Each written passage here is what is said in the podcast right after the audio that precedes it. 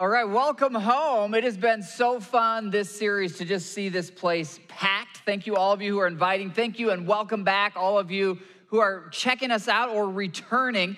And you know, one thing that sets a home apart from a hotel or an Airbnb is when you have chores. So I'm not gonna assign you chores today, but I'm gonna give you an opportunity if you wanna take some chores. We are growing so quickly that last week we had 140 more kids than the week before. It's a great problem, yeah. so if you're here and you want to start serving, we have uh, dozens of different ways to serve. You just heard about Miss Pearl in inner city Chicago. That's one area you could go on a trip to visit there. Uh, if you want to serve in Kids City, we do background checks and we'll train you for that. You could serve running a camera. There's uh, dozens of ways, but you'll see a big booth in the lobby that says serve and just stop by there and uh, we'll help you find a place where you can serve. That's a great way for this to move from a place you're visiting to a place that is home. Well, last week we asked the question what does your dream home look like? Does it look like a craftsman style house or does your dream home look more like this kind of modern traditional style or does your dream home look like some other style of house? And here's what we learned last week God cares about your dream home desires. We learned that the Greek word for home, it's like the word IKEA, it's oikia or oikos, depending on how it's used.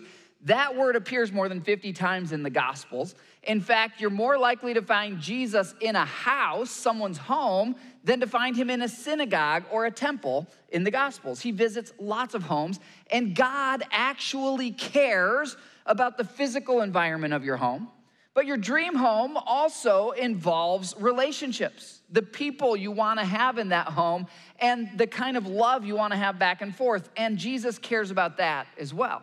Today, I want to talk with you about your inner home. Because the reality is, you could live in a beautiful custom home that is your dream home. You could be surrounded by people who are lovely and lovable and they love you.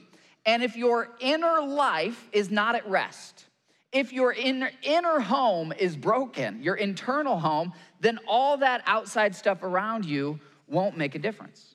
You know, the reality is, for better or worse, our childhood homes shape us. And I know we're in a room of this size, and with those of you online, we've got everything from foster homes to abusive, abusive homes in our childhood to people who grew up with phenomenal parents, and you think, man, I just want to do what they did. But whether your childhood was exceptionally great or exceptionally terrible, it shapes you. And then at a certain point in your life, that house you grew up in is no longer your home, and you have to go out and make your own home. And when we do that, we find inevitably that it's a little bit harder than we thought. Maybe we get the physical part, but we're lacking on the relational part. Or we get the relational part, but we can't get the physical part. Or if that inner home isn't there, it doesn't matter how much of the physical and relational that we build around us. I want to show you a funny clip. It's from a movie called Four Christmases with Vince Vaughn. And Vince Vaughn, uh, I guess I relate to it because he grew up in a small town, uh, and then he was like, I am not living here. And he went off to start his own life. Now, at this point in the story, he lives in a big city, he's financially very successful, and he and his girlfriend, Reese Witherspoon, they have to go back to his childhood home for Christmas. Go ahead and take a look, see if you relate to any of this.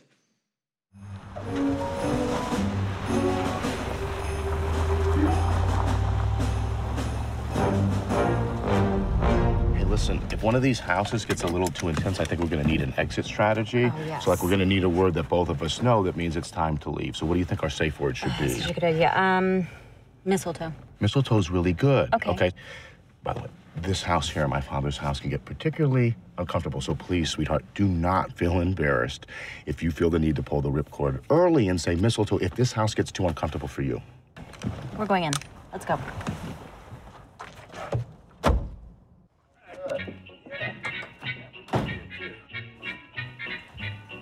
That's a lot of presents you sent there, boy. You trying to outdo us here? You know the biggest one's for you, Howard. Yeah. What is it? I'm not gonna tell you. You have to Are you crazy? Bro. Hey, buddy. Hey, Ow! Ow! Babe! Kate, these are my brothers, Denver and Dallas. Oh, hi. Nice to meet you. Nice to meet you. You must be uh, Orlando's girl. Orlando? I mean, we're, we're named after the cities in which we were conceived. I'm Denver, that's Dallas, and this is Orlando. Orlando. Well, my given name is Orlando, but I changed it to Brad, so. I'm Brad. What? I don't know if you can relate to any of that. I've got three older brothers, and so when I saw that, I totally related to that. You know, the home you grew up in is always going to be with you in some ways, and we have to get to this place where we figure out our inner sense of home because you can't fully enjoy a physical dream home or provide that for others. I mean, maybe you're working so hard to provide the home for your kids that you didn't have. And you can give them the walls, but you can't give them that dream home experience that you really want for them or for yourself until you have a healthy sense of inner home. That you are at peace, that you're satisfied, that you know who you are, that you're confident and comfortable no matter where you are. I want to tell you a kind of vulnerable story of a time in my early 20s when I was searching to really find this sense of home. And it's a story that I can laugh at now and feel free to laugh when I tell it. But man, at the time in my early 20s, it was just heartbreaking. You know, I grew up in a kind of small town, and I knew uh, I graduated high school when I was 17, and I knew, like, I am out of here. I'm gonna find my home somewhere else. So I went to uh, college a few states away, and then I moved to the other side of the country, which was Phoenix, Arizona, to start my career as a journalist. And I had bought a physical home, and I was looking for that relationship part of home, but my inner home was still really kind of in development. It's a normal thing in your early 20s. And so I was dating this girl, and she and I really got along, and I really liked her family. In fact, maybe you've been there where you're dating someone and you're like, man, I could really kind of see myself in this family.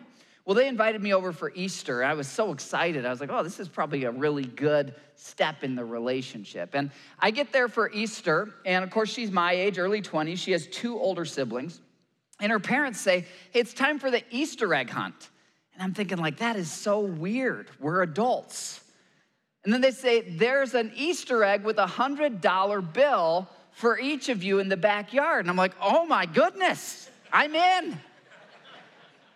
So we go to the backyard and I'm, you know, lifting up rocks. I'm looking under benches. I'm like all in on this Easter egg hunt. About 15 minutes go by. My girlfriend has found hers. Her siblings have found theirs. The mom finds hers. The dad finds his.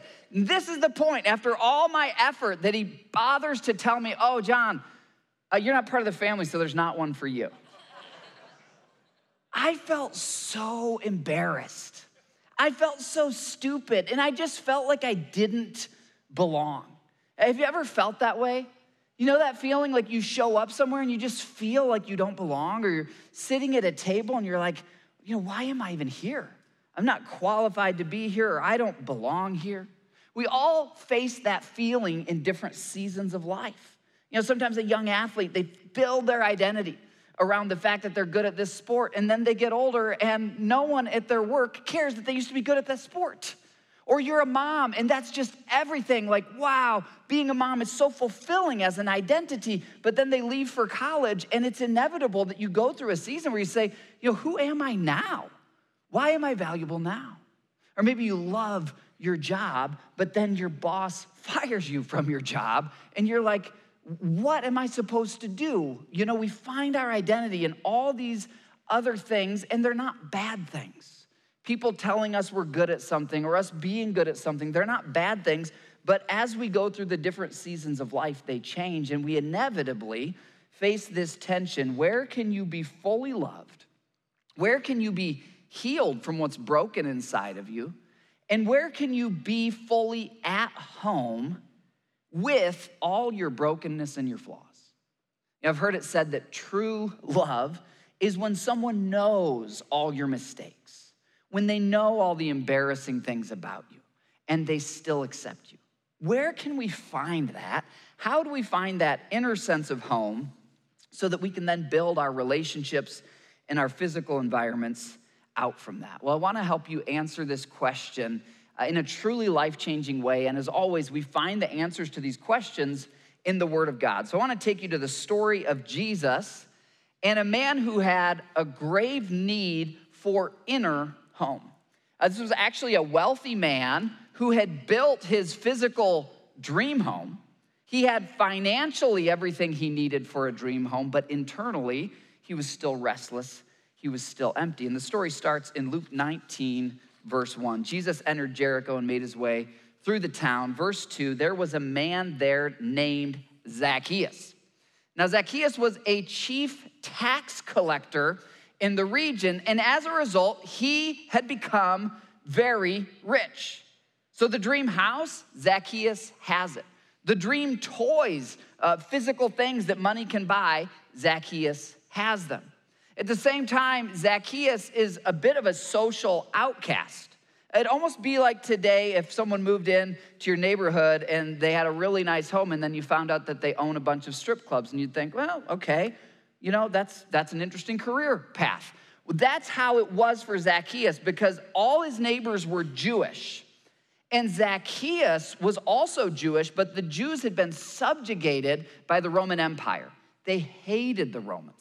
And these taxes go to Caesar, the Roman emperor. And so Zacchaeus has sort of wiggled his way into a position of influence where he's taxing all of his country people who share his ethnicity, and he's taxing them for the Romans. And by the way, when you're a tax collector in this culture, you get a bunch of Roman guards if you need them to show up with you. It's almost like the mafia, right? He shows up, you either pay your tax or, you know, you're gonna go out of business one way or another. And Zacchaeus, as a result, these tax collectors would become very wealthy because they would cheat people. You know what's interesting about this story, and I had never heard this before until I was studying for this message. Uh, Jesus was what's called a rabbi. Rabbis were these Jewish teachers, and if you go back 2,000 years when this story happened and when Jesus lived, colleges and universities did not exist yet. That's something that Christianity would produce about a thousand years later. There's no four year education at this point in human history. And what, what these rabbis would do is they would walk through villages and they would look for spiritual apprentices called disciples. And they would pick the best of the best, you know, the, the best looking, most smart, smartest, I guess, clean cut, whatever. They're gonna pick a handful, maybe about a dozen, of these spiritual apprentices or disciples, and they're gonna say, Come follow me. Jesus wasn't the only rabbi who said that, it was customary. Now, tax collectors were considered notorious sinners. Tax collectors were not invited to be disciples. However, Jesus broke that rule. He invited a guy named Matthew, who was a tax collector, who used his pen to cheat people. And he invited Matthew to become one of his disciples, and he would so transform Matthew that Matthew would then use that pen to write one of the books of the Bible, the Gospel of Matthew. Zacchaeus, who knew that he was uh, despised by every spiritual teacher and rabbi, heard about this rabbi who invited a tax collector to be one of his disciples. This is most likely why Zacchaeus is so interested. I mean, it's a word of mouth society, and everyone has heard this guy claims to be the Messiah. He's done these miracles. But for Zacchaeus, he has a disciple, Matthew, who's a tax collector. I wonder in your life, what is it about you that you would think, because I have done this, or because this thing happened to me, I wouldn't be qualified at a church, or I don't belong in the family of God? Whatever that thing is, Jesus wants to have an encounter with you today, just like Zacchaeus, where he says, I don't define you by that mistake or that category that other people put you in. I want to interact with you. I want to heal you. I want to give you that sense of inner home. And I just want to encourage you the fact that you're with us this weekend, online or in person, whatever you've done in life or whatever you've been through, we have people here who've been through that who have encountered Jesus and have been transformed just like Matthew was. We have people who've been through unbelievable abuse, people who've been through uh, addictions that only God could break. Uh, we have people who've been through all kinds of trauma. We've got multimillionaire business owners who got to the end of their life and said, I have financially everything I ever wanted, and I'm empty inside. Wherever you are in life, We have people here like you who've had Zacchaeus encounters with Jesus. And I just wonder right now, just from your heart to God, if you would just say, God, I want to see you for myself. I want to encounter you because he wants to have an encounter with you. In fact, that was the heart of Zacchaeus here in verse 3. He wanted to see who Jesus was, he'd heard about him. He's so curious. I want to see who Jesus is, but get this he's got a disability of sorts. He's super short guy. He can't see. I don't know if he's looking at people's kneecaps or waists. We don't get a measurement of how tall he was, but he's way too short to actually see Jesus in this bustling crowd of people who want to see Jesus. And so, again, you've got this list of things that probably when he looked at himself in a mirror, he sees a short guy who's a social outcast, who has worked his hardest to build his dream home, but he's still discontent inside, and he can't see over the crowd. You know, sometimes Christians can be the biggest block of people seeing Jesus. And if you grew up in a Christian home or if you've known some Christians who've maybe blocked your view of Jesus, I want to invite you to be like Zacchaeus and have the willpower to say, I want to see Jesus for myself. I want to see if he can do for me what I've heard that he's done for others. So, verse four, that was the heart of Zacchaeus. He ran ahead, he climbs a sycamore fig tree beside the road because that's the way Jesus was going to pass. So, he knows the road through town. Everyone's out of their houses and businesses. They're crowded around Jesus. And Zacchaeus figures, my only shot is to run down, climb up a tree, and at least I can look down at him and get a sight of this rabbi who invited a tax collector to be his spiritual mentor, who can heal people, who claims he's God and claims he can forgive sins. Well, little does Zacchaeus know, verse 5, when Jesus reaches that spot, you know, Zacchaeus is up there on the tree limb. Jesus stops and looks right up at him, locks eyes on him. And then he says, Zacchaeus, and at this moment, he's got to be like, Am I wearing a name tag? Like, how does this guy know my name? I mean, just think about this. Zacchaeus, come down immediately. I must stay at your house, your oikia. I'm going to go stay at your home today. Now, everyone in the village knew Jesus didn't stay in hotels, he stayed in homes. And so a lot of people are kind of hoping maybe this uh, famous rabbi who's coming through town, maybe we'll get to host him. You know, maybe let's get the kitchen ready because maybe we'll get to make dinner for this, this rabbi who's possibly the Messiah. Maybe we've been very spiritual people. Maybe he'll be a guest in our house. And so you can imagine how the town reacts when Jesus picks someone that they all despise for his sinful life. Zacchaeus quickly climbed down and took Jesus to his house in great excitement and joy. Verse 7 But the people were displeased. Jesus has gone to be the guest of a notorious sinner, they grumbled. I mean, why would he pick, like literally, Jesus, this is the most sinful person in our town? Don't you realize like how evil Rome is? This guy works for Rome. Why would you pick him? While everyone's saying this, verse 8, Zacchaeus stood before the Lord. I think this just had to be such a dramatic moment. No one is like being socially polite about how much they hate Zacchaeus. Literally, he's there, Jesus is there, they're walking to Zacchaeus' town, and everyone just out loud, they're not holding back. Why a notorious sinner? Why would Jesus pick a notorious sinner? And in this moment, Zacchaeus, God must be working in his heart because he knows the things that have broken him away from God. Look how he responds to Jesus. He says, I will give half my wealth to the poor. And if I've cheated people on their taxes, I will give them back four times as much. Uh, this is really interesting because Zacchaeus, on a day to day basis, he would be going to very poor people and he would be demanding everything they have, and he'd give some of it to Rome and keep a lot of it for himself. And he knows that that is what has disqualified him from being in the family of God but Jesus reaches out to him anyway. And in this moment, this is what uh, the Bible calls repentance. Now, he's not going to be saved by doing these things.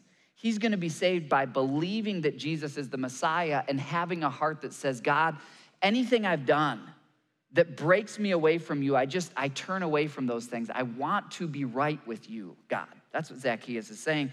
Here's how Jesus responds in verse 9 Salvation has come to this home. In other words, I'm not just gonna go to Zacchaeus' house for dinner, but because of Zacchaeus' heart, his sins are forgiven. This home is gonna be changed forever. This home is gonna change from empty walls to a place where Zacchaeus has an inner home, an identity in the family of God. Because look at this uh, salvation has come to this home. This man has shown himself to be a true son of Abraham, where all his Jewish neighbors would say, You're not actually a son of Abraham because you're working for Rome. Jesus says, It is faith in God, faith in the work of Jesus as Messiah. That's what gets a person into the family of God. And then here's the sentence that Jesus summarizes the point of this whole story and God's heart toward you today. The Son of Man, that's Jesus. Why did he come into this world? Why did he bring you into this moment? He came to seek you and he came to save you. He came to seek and save those who are lost. What is it to be lost? Lost is when you can't find your way home, physically or emotionally or spiritually. And he says, whenever you feel lost in life, I'm seeking you. Whenever you feel lost and you don't know where to go next, or who to trust, or who you are, or where to find your value, look to me, Jesus says. I've come to seek you, I've come to save you. And so, if we look back at that question, where can you in your life today, where can you be fully loved? Where can you be healed from your past, your mistakes? Where can you find that inner home and be at home? with your flaws, with your shortcomings, with your problems, the answer is this it's Jesus, Almighty God, who came as Messiah, who offers to you acceptance that Zacchaeus couldn't find anywhere else and you can't find anywhere else. He offers you that acceptance when you want to be loved. He offers that to you and he offers salvation. Only he can forgive your sins. He offers you that inner home that truly you cannot find it anywhere else. And my heart for you today is that you stop spinning your wheels in the mud of life looking for that acceptance in your peers or in your kids or in your social media followers or in your 401k balance or in your GPA or in your possessions or in the mirror. Those things are not bad. But if you look to those things for your acceptance and identity, you're gonna be living a life on quicksand where sometimes it's really good and other times you're totally rejected and you're living this up and down life. And your creator says to you, I sent my son to seek you and find you. So that whenever you feel lost, you look to me and there you find your stability, your identity, your worth. I sent my son to forgive your sins, to give you an inner sense of home that you can take with you through all the seasons of life.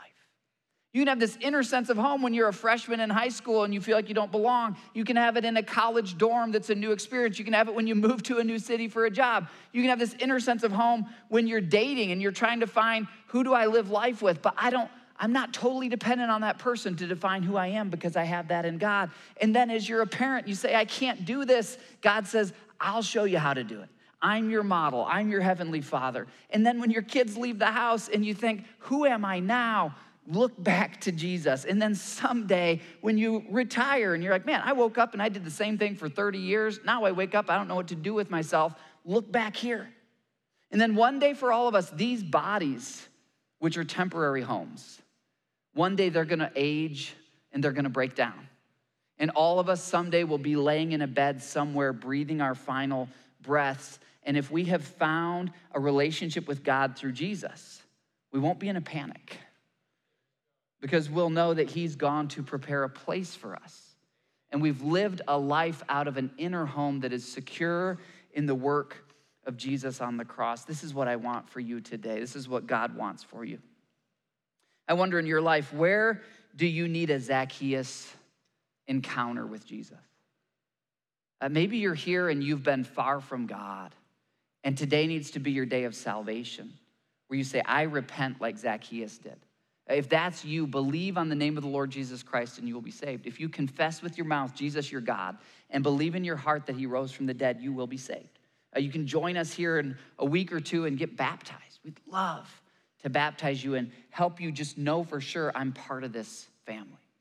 But maybe you're here and you've done that and you've even had moments uh, in life where you were in a small group or you were serving and you were really fulfilled, but in the bustle of life. And isn't our life so busy? I mean, frenetic is the word. With all the activities for kids, our lives are so busy. And what happens is slowly that lock, remember, Zacchaeus and Jesus locked eyes. Slowly, as we're going, you know, to school and sporting events and work and family, and we just get exhausted. And none of those things are bad. God wants us to, to be with us in those things. But our eyes kind of start to drift away, and we don't even realize it, but we're starting to find our identity in these other things. And it feels good while they're working. but then they stop working. Maybe you need a Zacchaeus encounter to say once again, Almighty God, my identity is not a student or a mom or an accountant or someone who's good at this or someone who's wealthy or this or that other thing, fill in the blank. I don't want that to be my identity. My identity is I'm a son of the king, I'm a daughter of the king. I've been bought with a price, and that's my identity. When you get that inner home, that then affects the relationships around you, and you can start to give the people around you the dream home you want for them. And then the physical just follows the rest of that. Here's the thing Jesus wants to change your home for the better. He really does. But just like Zacchaeus, he starts that by changing you for the better. And if you're here and you're just like, well, Jesus, I would like you to fix my marriage and my kids, but not me, it's not gonna happen because that's the order of operations typically. He starts by changing you. And that's why that word repentance was so important. How do you experience Jesus the way that Zacchaeus did, you don't have to be perfect. And I'm so thankful for that one. You don't have to be perfect, but you do have to be repentant. I won't go into it today, but if you're a Bible studier, or if you don't yet have a life application study Bible, we'll give you one at our Connection Corner. You can look up the chapter previous to what we're reading, Luke 18. Jesus gets approached by a young rich ruler who wants to be one of his disciples. And this guy looks perfect on the outside, but he refuses to repent of his form of greed, and he ends up going away very sad. I don't want you to go away very sad today. Repentance is what God responds to. It's a heart that simply says, God, you're bigger than me, you're smarter than me, I submit to you. You know where I haven't been perfect, but Jesus, I believe in you and I want you to be the director of my life. When you do that, when you invite Jesus into your home as the one who calls the shots, three things he did for Zacchaeus that he'll do for you. First, he'll embrace you as you are. Where other people said Zacchaeus is too short, Zacchaeus is too greedy, Zacchaeus is in the wrong line of work, and they wrote him off. They disqualified him. He doesn't belong. Jesus said he belongs with me because I made him from eternity past in my image. And he says that of you. He embraces you as you are, where you have failures. And maybe you think, John, I'm not qualified in the family of God because of things I've done. That's exactly where Zacchaeus was. And it's the work of Jesus on the cross can forgive those failures. Third, he changed Zacchaeus for the better. And as a follower of Jesus, Salvation is a free gift, you don't earn it. We're all separated from God by our sin, and then you get reconnected to God not by doing good works, but by believing in Jesus' work on the cross. That's a free gift. But here's the thing after you accept that and you get baptized, God doesn't just want to leave you the way you are, He wants to grow you. He wants to help you find that inner home in Him, and He wants to change you for the better. So if you're here and you're like, yeah, I'm a Christian, but you're not really changing very much, Maybe God brought you into this moment to say to you, look back to Jesus to say, uh, Lord, am I being the dad I'm supposed to be? Am I being the spiritual leader I'm supposed to be? As a student, praying through what am I going to study in college? What am I going to do in life? Am I actually asking you to guide my steps? I love this passage in Ephesians chapter 1. It says this it's written to everyone who's a believer in Jesus. So if you've trusted in Christ for the forgiveness of your sins, these are promises for you. It says this even before he made the world, God loved you. Think about this. I mean, before he spoke the galaxies into existence, before he created like orca whales and dinosaurs and all the other stuff, he knew that you'd be born one day. And he knew what you would go through in life. And he loved you before you were even born. And then get this, he chose you. He picked you. I mean, think about that. Most of us, you know, have a sense of what it is that a mother's love is pretty unconditional, but moms don't typically get to pick their babies. Like, I hate to tell you this, your mom didn't go into like a baby department where there was 2,000 babies and she was like, hmm, this one, that one. I'm gonna pick her or him. No, your mama got stuck with you, okay? They're like, here's your baby. She didn't have a choice to love you, right? It's just like, this is my kid. I have to love them. Think about this like, God gets to pick, and He says, I picked you. I mean, that's so significant. Maybe you've never been picked by anyone else in your life. You need to know that God picked you, that He chose you. And He chose you in a way that you get to choose back and say, God, I, I do want to be in your family. He chose you in Christ to be holy. What's that? Where spiritually you were muddy, dirty, defiled, through Jesus, you've been washed clean. And when God looks at you because you've believed in Jesus, He doesn't see all that mud and dirt anymore. He sees the work of Jesus on the cross and He sees you as holy. He sees you as without fault in His eyes. He decided in advance, verse 5, to adopt you and me into His family. You know, I have a, an adopted daughter. My youngest daughter is adopted. And um, when I read that word, it just means so much to me because I love her so much. Uh, I love her so much. And I just think of what God, that He did that for me, that He chose me. You know, we uh, adopted our daughter, and um, man, uh, uh well, I, I can't describe the wonder of getting to be her dad. But I want to try to help you understand a little bit of that emotion by showing you a short story of a mom and dad who adopted a daughter. Now, in this case, they knew this daughter was going to have a physical disability. And knowing that, they said, We still choose her. Go ahead and take a look.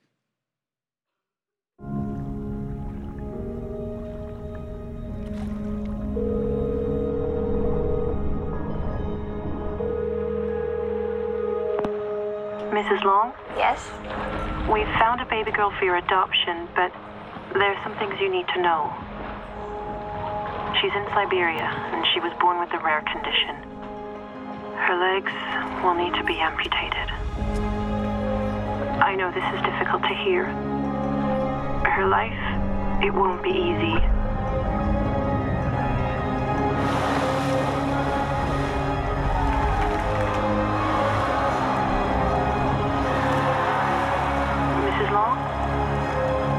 It might not be easy, but it'll be amazing.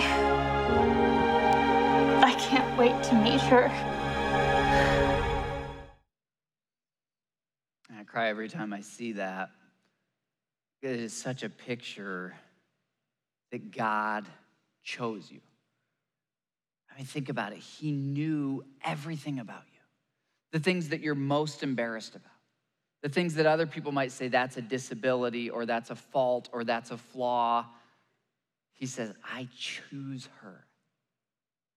Other people might see someone who's disabled, but parents see an Olympian. Other people might see someone who doesn't belong or who uh, is damaged goods. And parents see their daughter. This is how God feels about you. This is the heart of God toward you. To say, I know everything he's ever gonna do wrong, and I choose him. I know every insecurity she's ever gonna have, and I choose her. God loved you and he chose you. Ephesians 1 4, even before he made the world, he loved you, child of God. He chose you in Christ to be holy and without fault. Verse 5, he decided in advance to adopt you into his own family. How did he pay for that adoption? How did he finalize that choice? It was by bringing himself us to himself through Jesus Christ. And then think about this, verse five. This is what he wanted to do.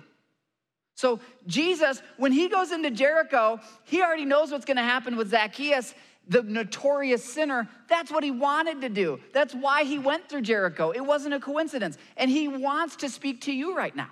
He wants to connect with you right now. It's not a coincidence. He wants you to believe in him for your salvation, but he also wants you to believe in him for your identity, for your significance, for your confidence, for your acceptance in life. He wanted to do this. And look at that, it gave him great pleasure.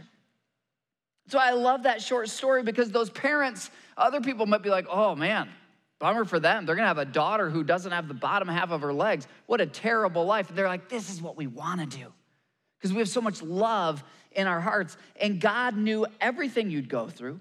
He knew every way you'd let yourself down and let others down and let Him down. And He said, I want to do this. I want Him in my family. I want her in my family. It won't be heaven without them.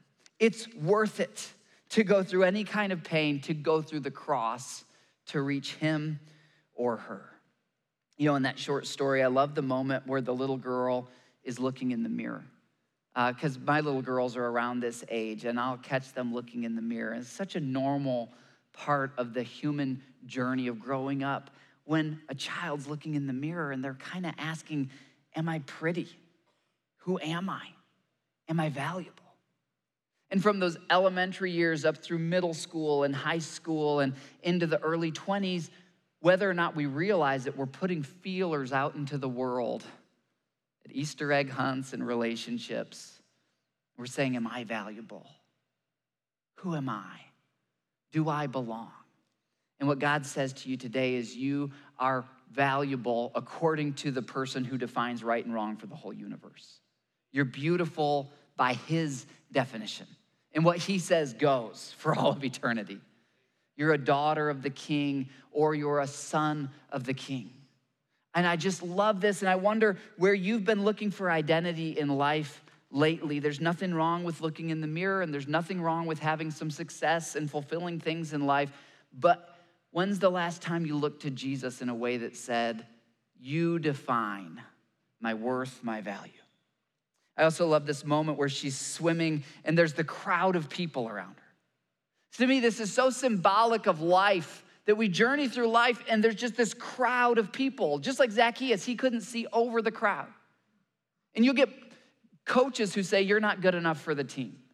And you'll get bosses who say you don't deserve the promotion. You'll get people who you want to love with all your heart and they say, I don't love you back.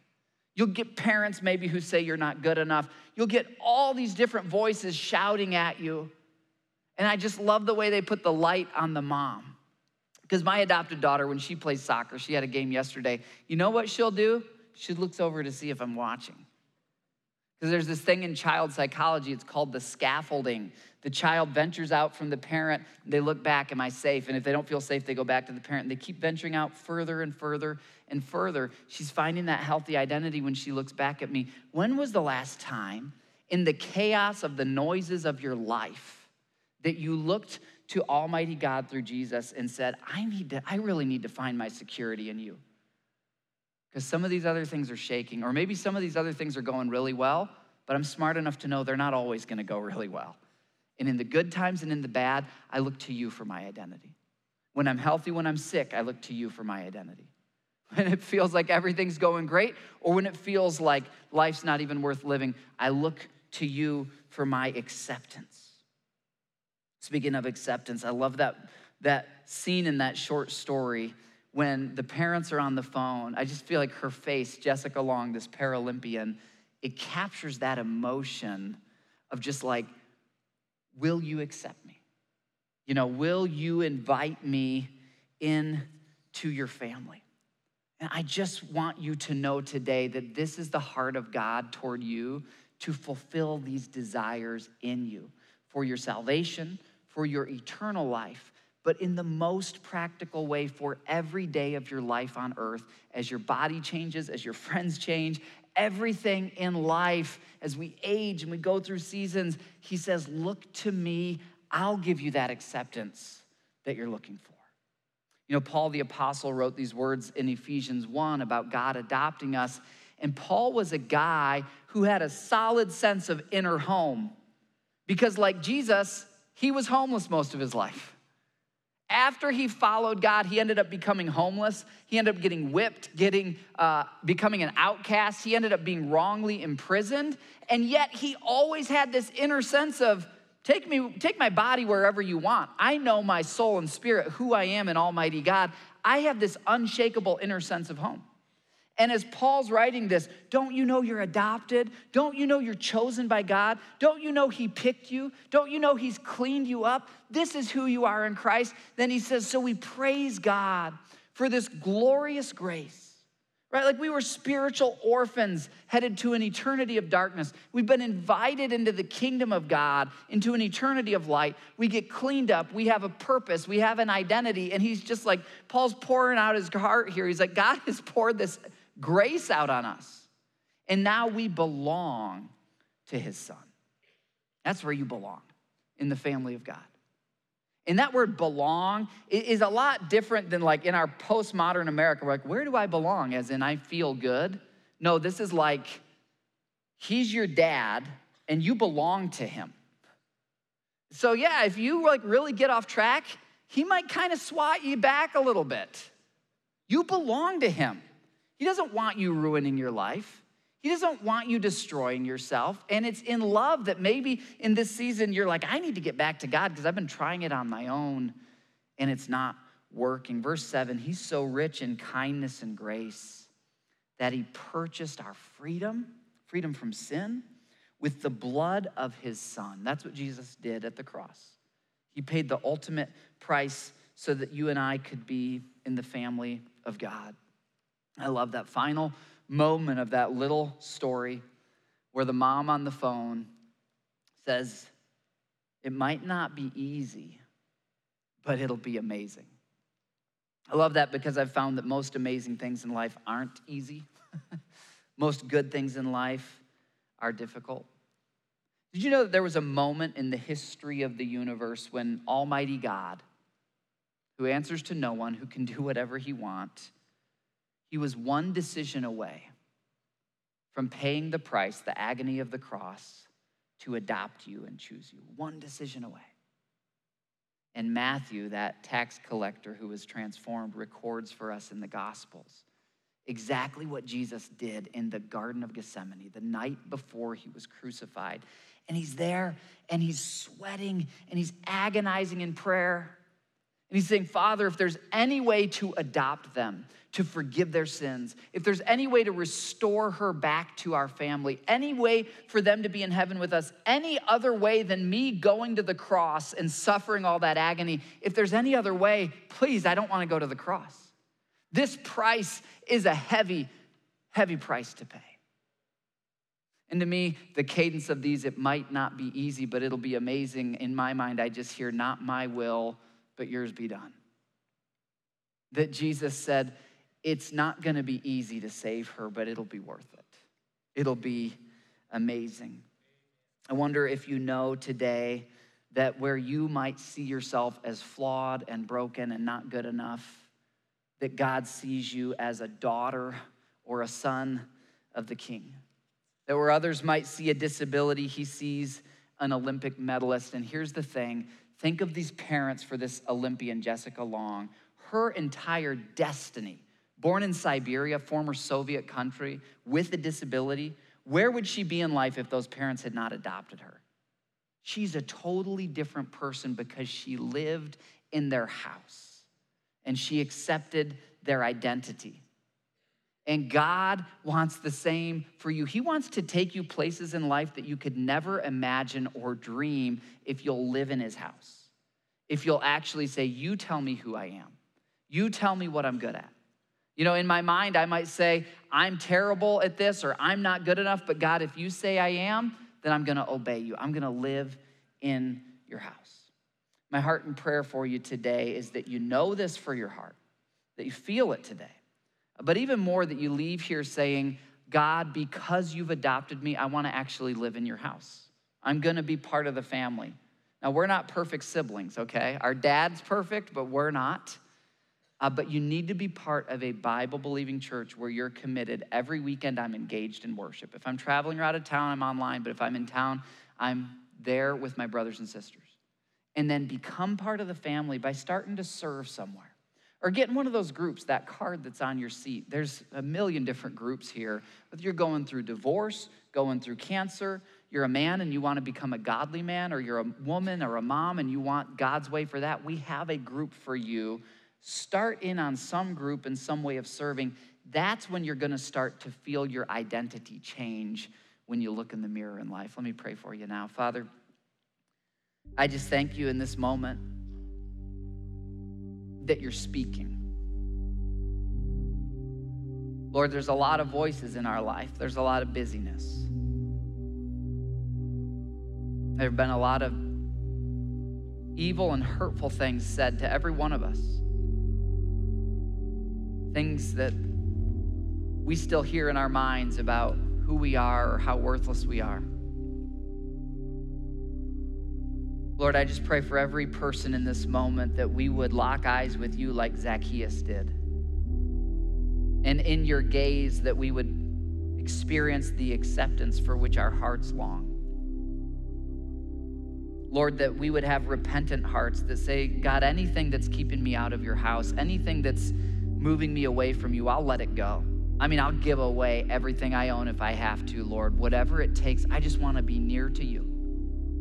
Because, Lord, when I have my identity in you, everything out, everything out from the inner me works. But when I don't have that, Lord, nothing works. And so, God, I just pray for the person who's believing in you today for the very first time that they would call out to you in a way that transforms their eternity and their life, and that they'd let us know today that they'd be baptized here in the coming weeks. Lord, I know there's many, many sons and daughters of yours who've forgotten in the busyness, have just forgotten that that son of yours, he's, he's a mighty warrior in the kingdom of God, not just a middle class suburban dad making it.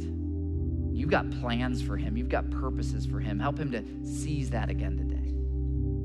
Lord, for your daughters, maybe they've fallen into the trap of thinking they're valuable based on their role in life or how they look in the mirror or what people say online or how many likes they get. I just pray that in this moment you just obliterate all that stuff.